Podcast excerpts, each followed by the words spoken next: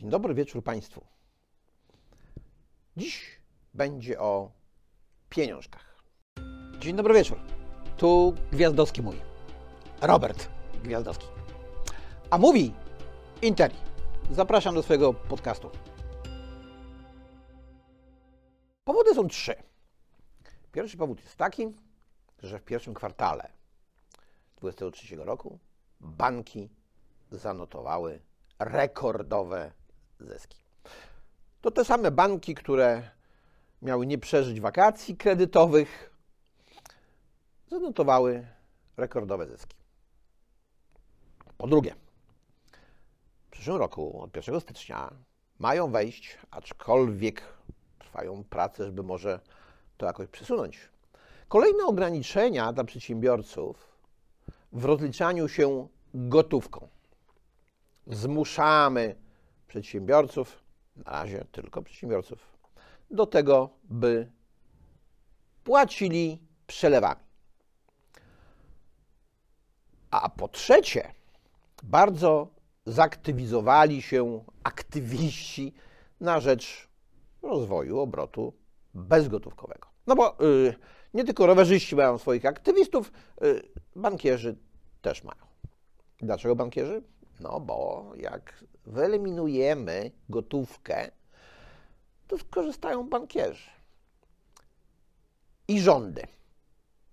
Tak samo jak na inflacji, bo te rekordowe zyski, o których powiedziałem, banków, są głównie dzięki inflacji.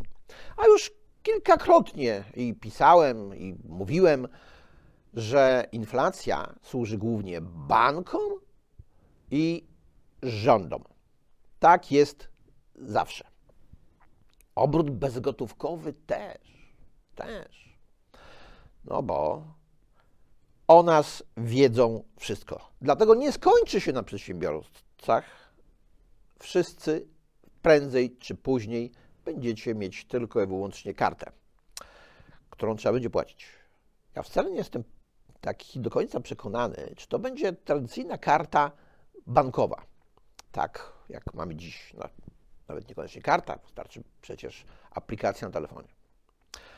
Coś mi się wydaje, że rządy, które dają się nabrać na hasła obrotu bezgotówkowego, tak jak kiedyś dały się nabrać na hasło walki z emisjami przy pomocy handlu prawami do emisji, teraz też wykorzystają tę sytuację, bo być może zamiast karty z banku będziemy mieć dowód osobisty, którym będziemy dokonywać płatności. I o wszystkich rząd będzie wiedział. I będzie mógł was zablokować, kiedy będzie chciał. No ale niekoniecznie jest tu konkurencja między rządem i bankami. Ferguson napisał dwie świetne książki. Potęga pieniądza i Niebezpieczne związki. Te niebezpieczne związki to są związki między pieniądzem i władzą. Zwłaszcza między jednym rodzajem pieniądza i władzą. Oczywiście chodzi o pieniądz papierowy, tak zwany fiducjarny. No bo jak to z tym pieniądzem było? No kiedyś trzeba było wykopać jakieś złoto. Ten, który kopał to złoto, musiał mieć jakąś łopatę.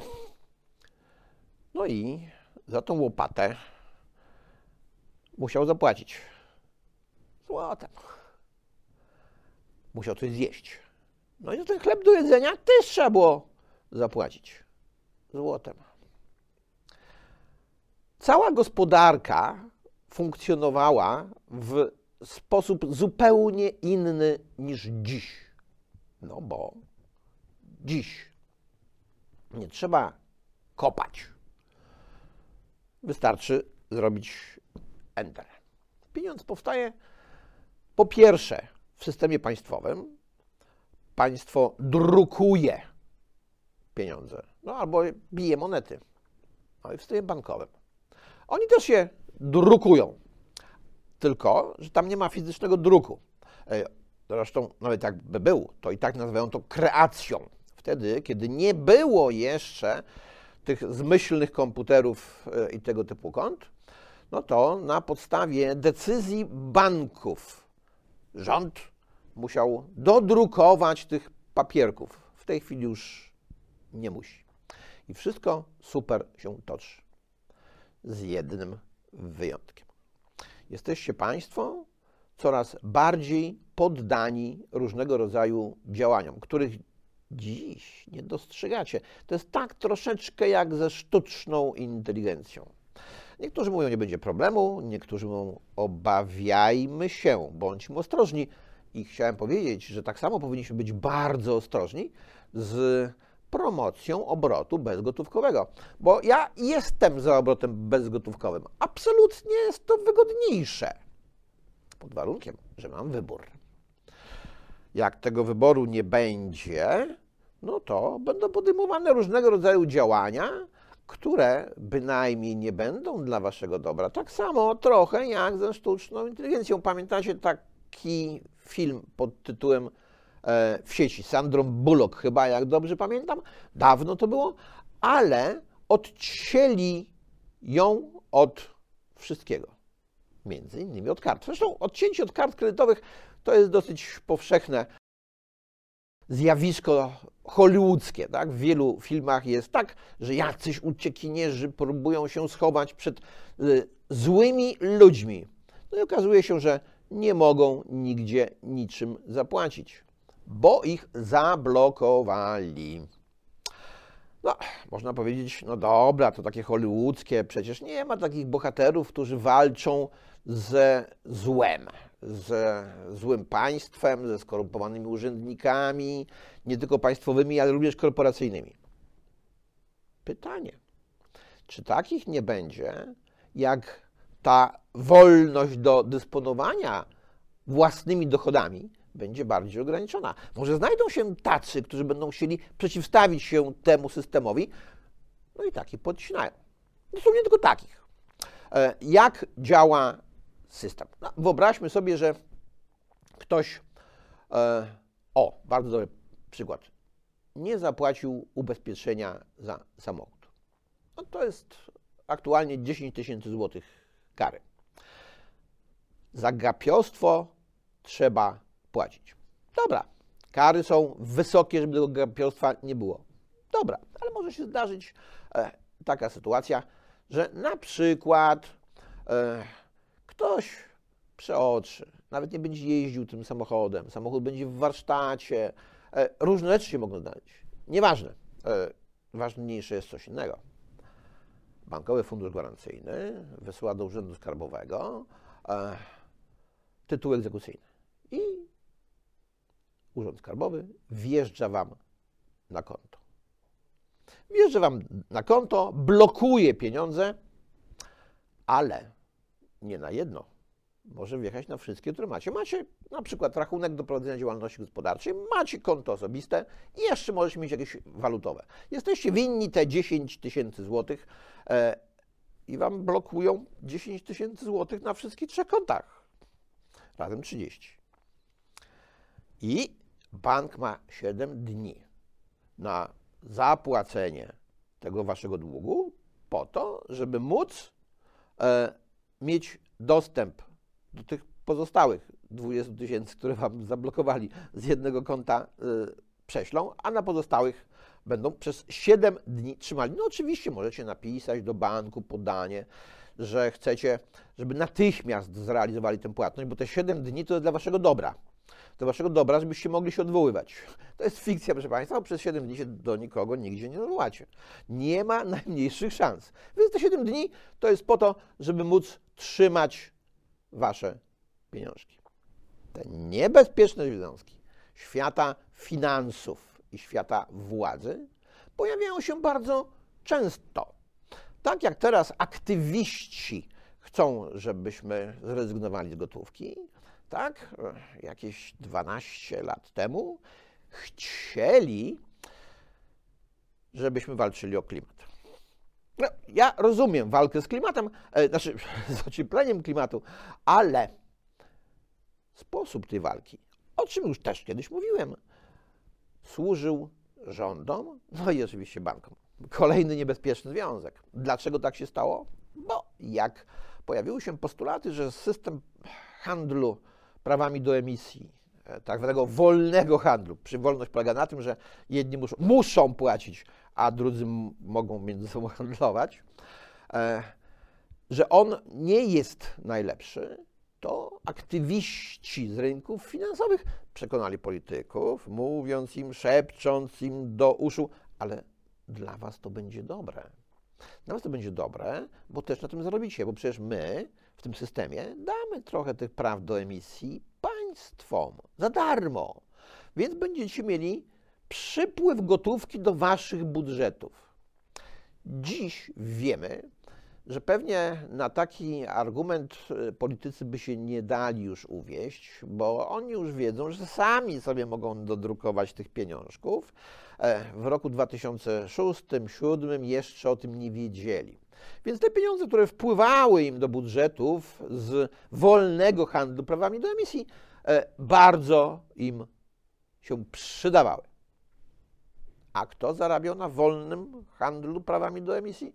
No, ci, którzy wcześniej wydrukowali pieniądze.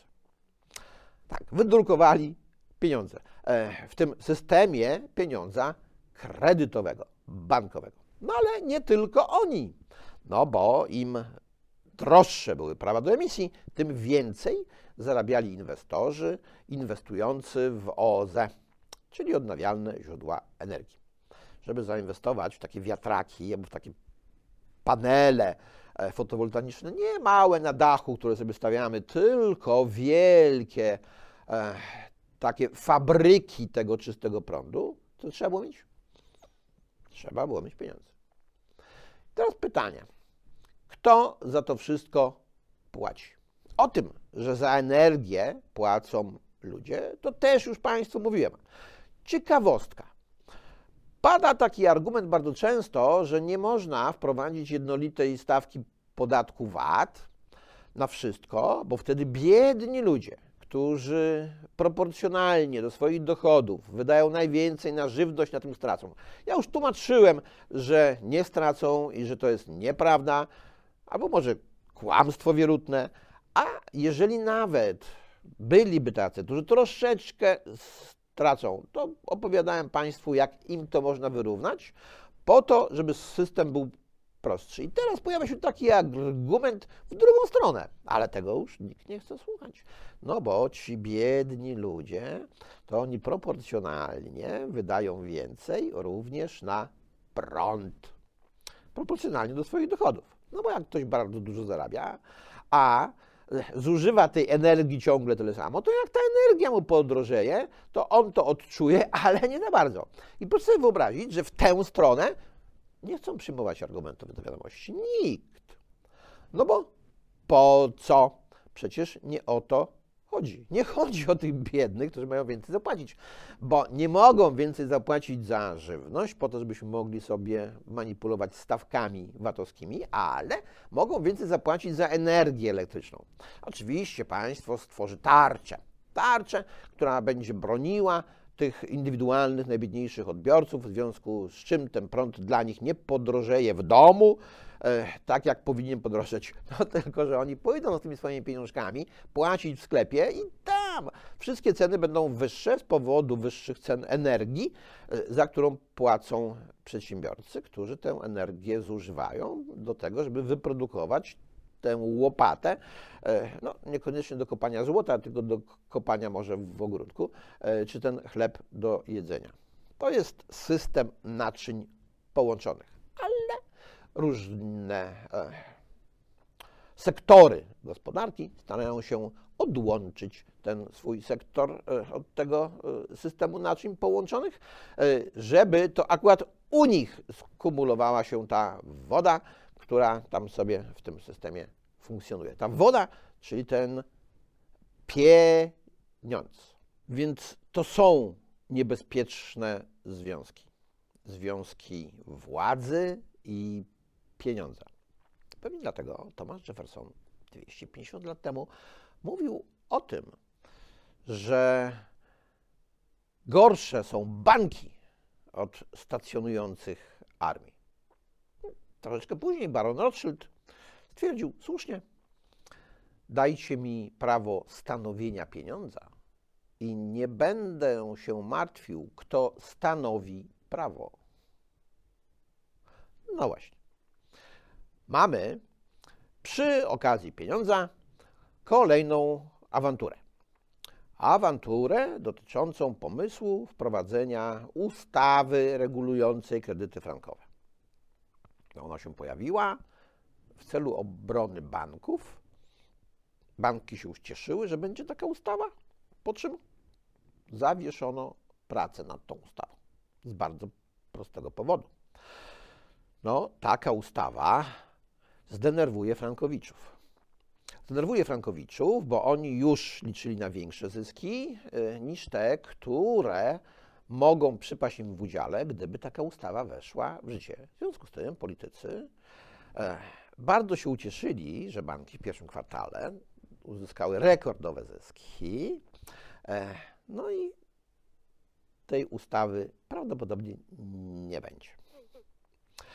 Ale to dlatego, że są wybory, bo gdyby wyborów nie było, to prawdopodobnie by była.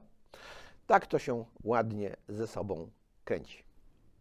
Jakbyście byli uważni, to byście zauważyli, że niektóre banki to nawet swoje zyski w tym pierwszym kwartale tego roku podwoiły. Ale zysk banku to jest takie bardzo enigmatyczne pojęcie. Więc wyobraźcie sobie teraz, że niektóre banki pochwaliły się, ile zarobiły na jednym kliencie.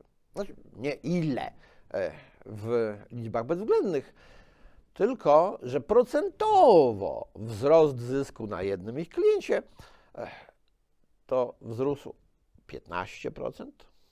No, więc wiedzcie, że płacicie więcej bankom na skutek inflacji spowodowanej przez rząd. Tak samo jak płacicie więcej za prąd na skutek wzrostów cen energii i praw do emisji spowodowanych po trosze przez rząd, a po trosze przez handel prawami do emisji. Więc sytuacja, w której wyjmiemy jeszcze z tego systemu gotówkę, taką żywą gotówkę, tę sytuację przeciętnego człowieka pogorszy. Argument jest oczywiście bezpieczeństwo. Bezpieczeństwo obrotu. No bo gotówką no to płacą handlarze narkotyków, w sektorze prostytucji, takie złe rzeczy.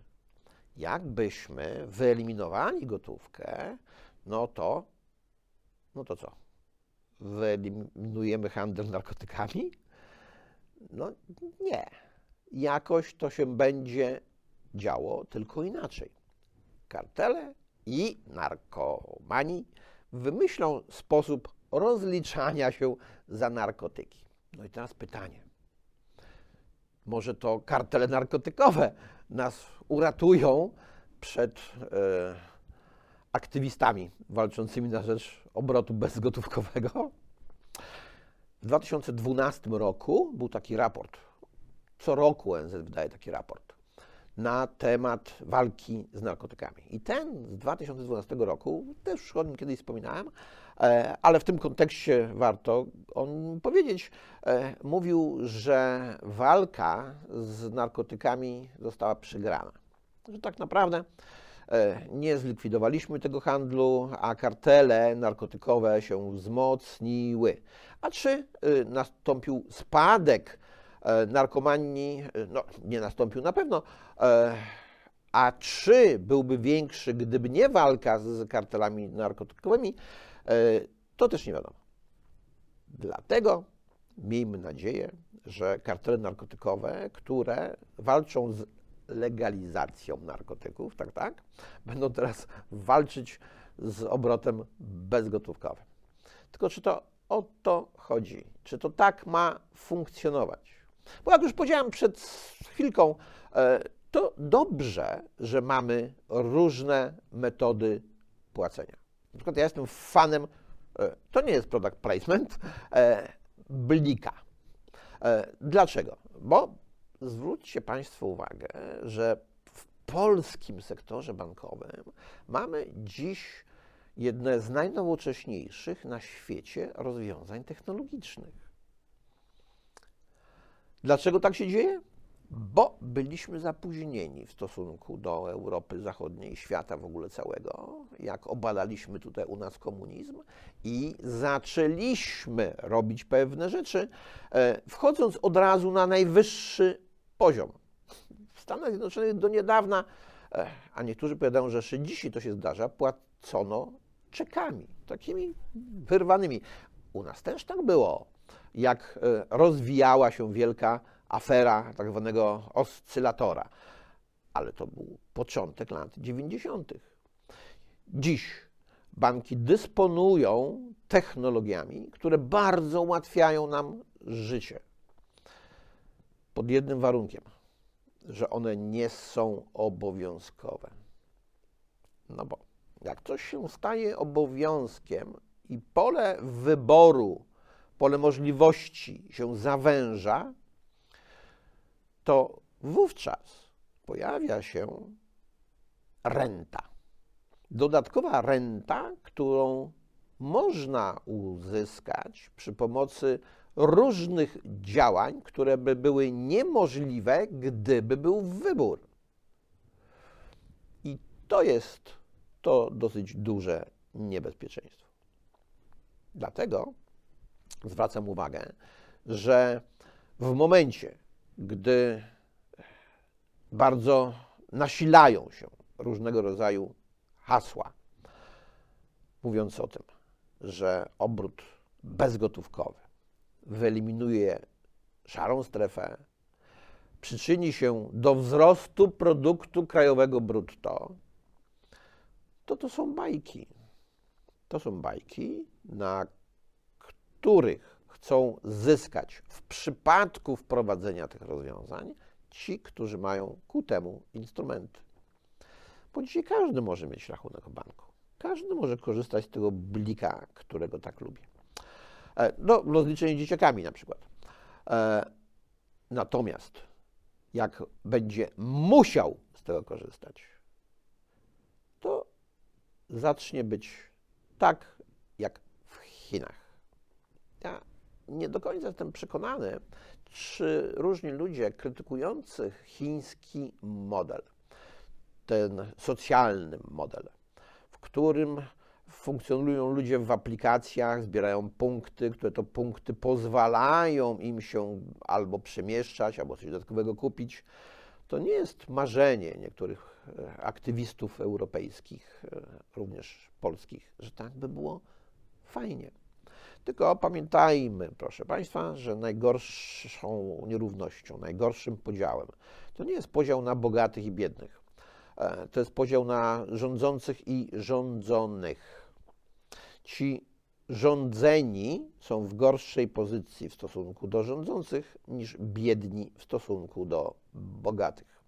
Dlatego, że w tym drugim przypadku mamy połączenie władzy politycznej z władzą ekonomiczną. Bo to nie jest tak, że bogaci mają więcej władzy ekonomicznej nad biednymi niż rząd nad rządzonymi. Rząd ma jeszcze póki co trochę władzy nad bogatymi.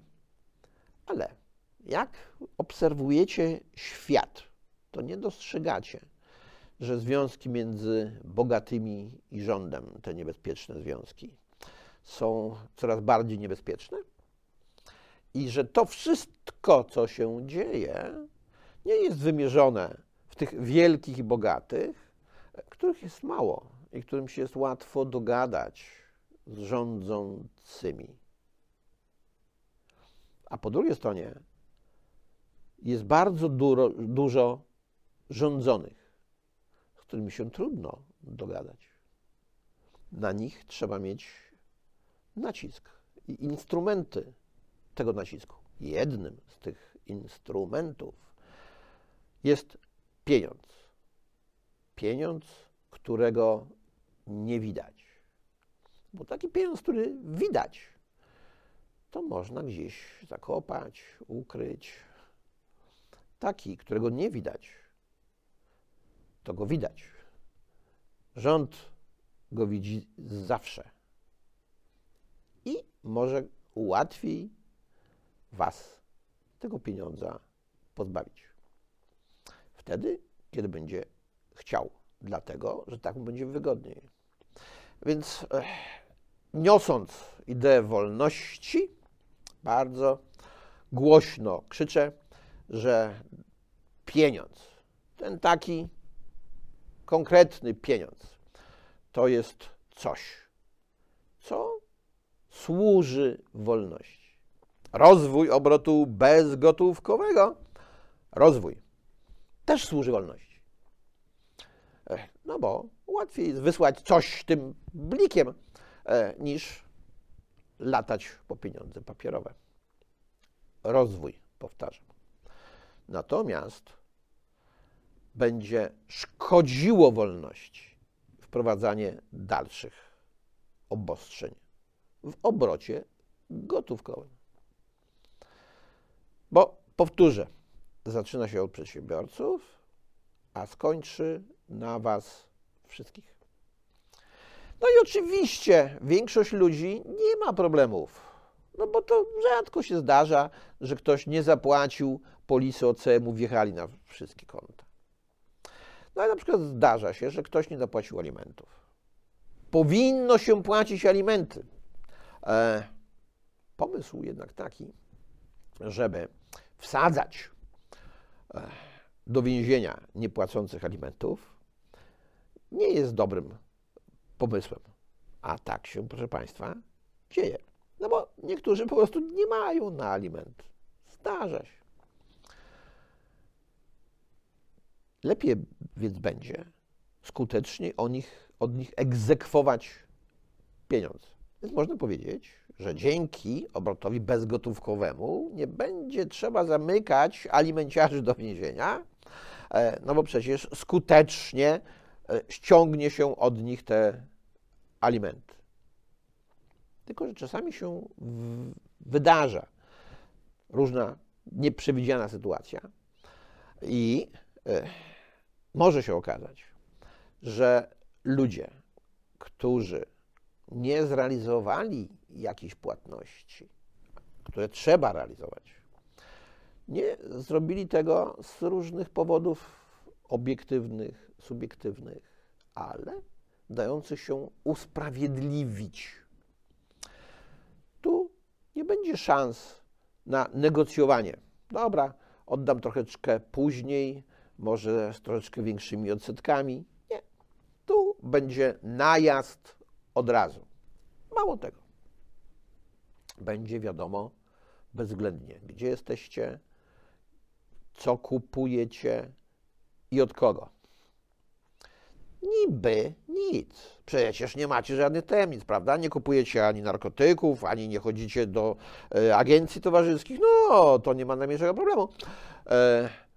Niech wiedzą. Ale nie wiecie, jak ta wiedza może zostać w przyszłości wykorzystana. Bo generalnie rzecz biorąc, to nie jest tak, że po władzę sięgają ci dobrzy, mądrzy. Po władzę lubią sięgnąć ci źli. Jak pokazuje doświadczenie w zasadzie prawie wszystkich rewolucji i wszystkich dyktatur. Hasłami, demokratycznymi hasłami poprawy życia różnych ludzi wprowadza się rozwiązania, które będą pogarszały życie różnych ludzi. Będą czyniły to życie bardziej niebezpiecznym jednak. My poświęcamy wolność dla bezpieczeństwa. To Fromm już o tym pisał w Ucieczce od Wolności. Tylko, że poświęcając wolność na rzecz bezpieczeństwa, tracimy wolność, a wcale nie uzyskujemy więcej bezpieczeństwa. A o takich pieniążkach, jak tradycyjne złoto, to jeszcze kiedyś opowiem w którymś z kolejnych odcinków. Na dziś to wszystko. Dziękuję bardzo. Na dziś to już by było na tyle. Dziękuję bardzo i zapraszam na następny odcinek.